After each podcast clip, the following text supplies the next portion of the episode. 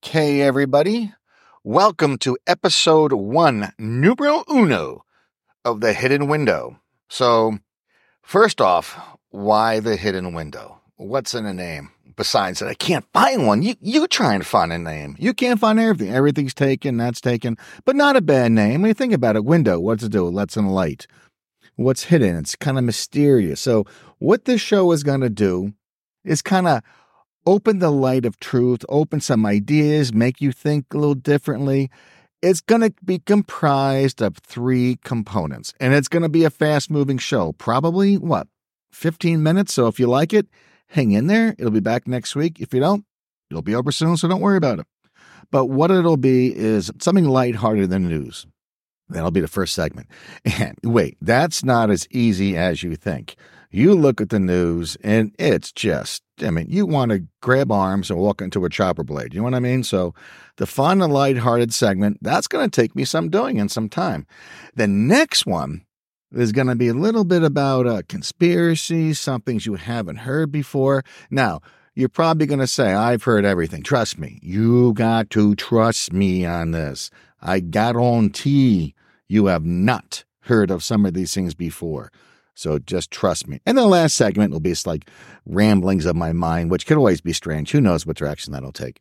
So, episode number one, I'm going to get some things out of the way. I'm figuring the listening audience is going to be small, that being relatives, my friend down in Florida, my immediate family. Well, I say my immediate family because I think they believe the show is going to have me winding up in a gulag. And they may be right. We'll see. Time will tell. But that's going to be the flow of the show. That's how we're going to do it. Why am I doing this? I'm a talk radio junkie. And I've been listening to talk radio for 35 years. And I cover about, I'm in sales. I cover about five states. So you're thinking, all right, this guy said he's in sales, probably a BS artist and a liar. And you're, you're probably spot on on both of those. But nonetheless, I like talk radio, trying to listen to podcasts, and there were a few of them that were, and they just drone on forever. They could be something on Antarctica. I, I love stuff on Antarctica. So I listened to this podcast, and for 20 freaking minutes, the guy's talking about his kid's soccer team, his wife's cooking. I don't care. Get to Antarctica. So I, I, I turn it off. Then I find one, and they're just so boring. So I'm trying to make this fast moving, fast paced, mainly because I have raging ADD. So that's one of the reasons for 15 minutes. And the other is the attention span of the average consumer's, you know, about 15 minutes, a little over that of the net. So that's what I'm doing here. Well, that's how we'll roll out this show. And so, welcome aboard.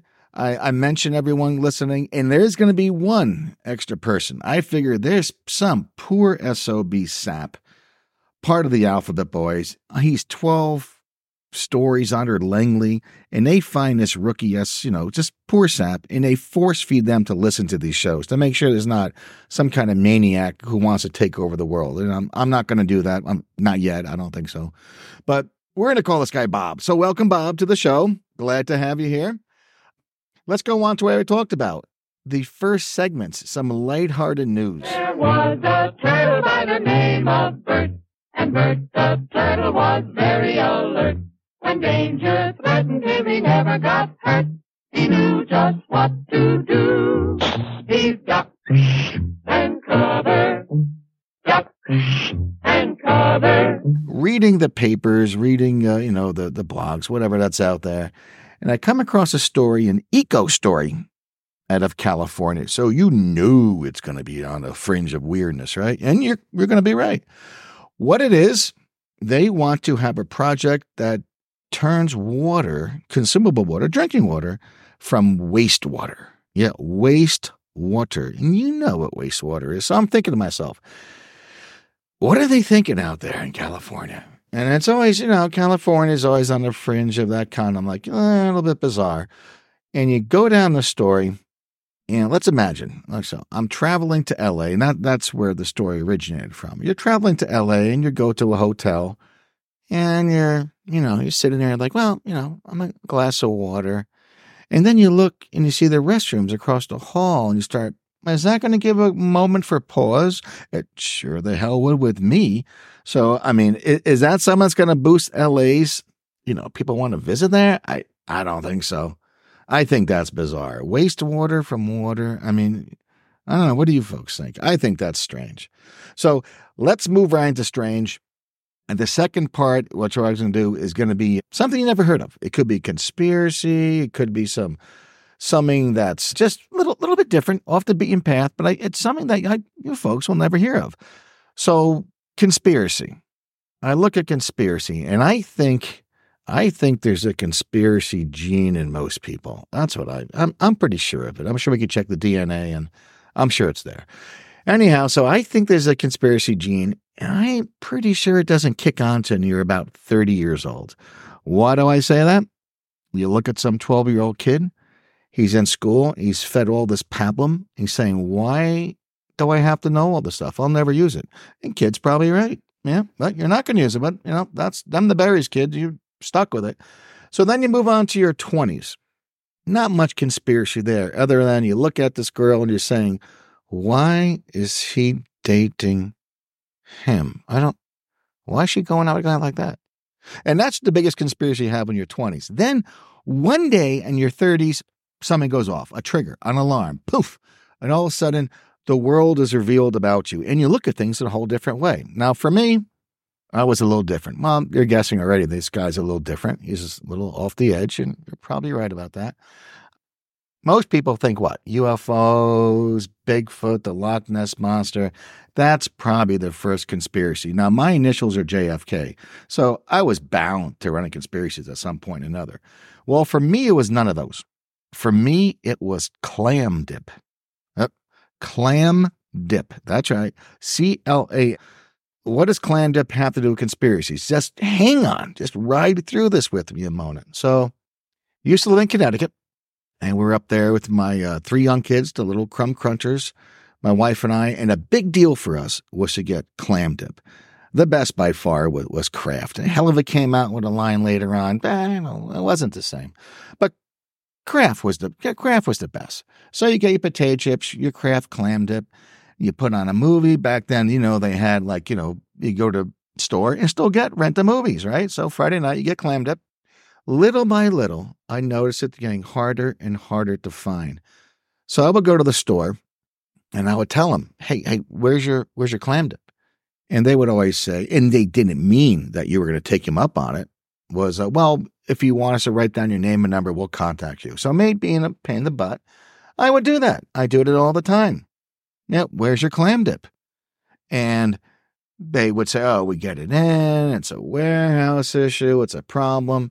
Little by little, the clam dip started going away. Until one day I get hold of the, you know, store manager. He goes, hey, we can't get clam dip anymore. I'm like, well, what do you mean you can't get clam dip anymore? And it was gone. So, see, you think this guy's maybe not so nuts after all.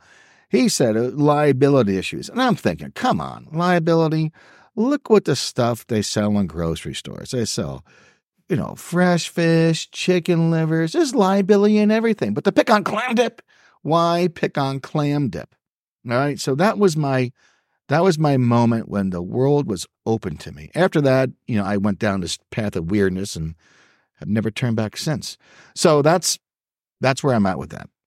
Yeah, and now now you folks think clam dip. Think about it. Can you find it? Is it out there? No. So, you know, I'm not so far off the path on this, am I? Not really, no. All right. Then we get on to, you know, what I want to call just just to, you know, wrap this up. I, I want to be sensitive to time because mostly it's me. I just, you know, ADD. I, I can't I can't stay on point too long at all. Last segment. Know what? Know what? It's, it's a, it could be anything. It could be a rambling in my brain. It could be, in this case, it's going to be a pet peeve. Know what's a pet peeve of mine? And it sounds stupid. I mean, not as stupid as the clam dip, but it's, it's probably odd. But uh, not to me. Not to me. And that's what this show is about. Some things I find bizarre. Exclamation points. Yeah, right? Exclamation points. Don't tell me you haven't thought about it. I remember show, what was it called? School, Schoolhouse Rock. Remember that show was in the 70s? So I'm dating myself. It was out. It talked about everything and about how a bill passes through Congress, which see where that got us. But they would talk about, you know, verbs and adjectives. And one, one show they talked about exclamation points and when you use them.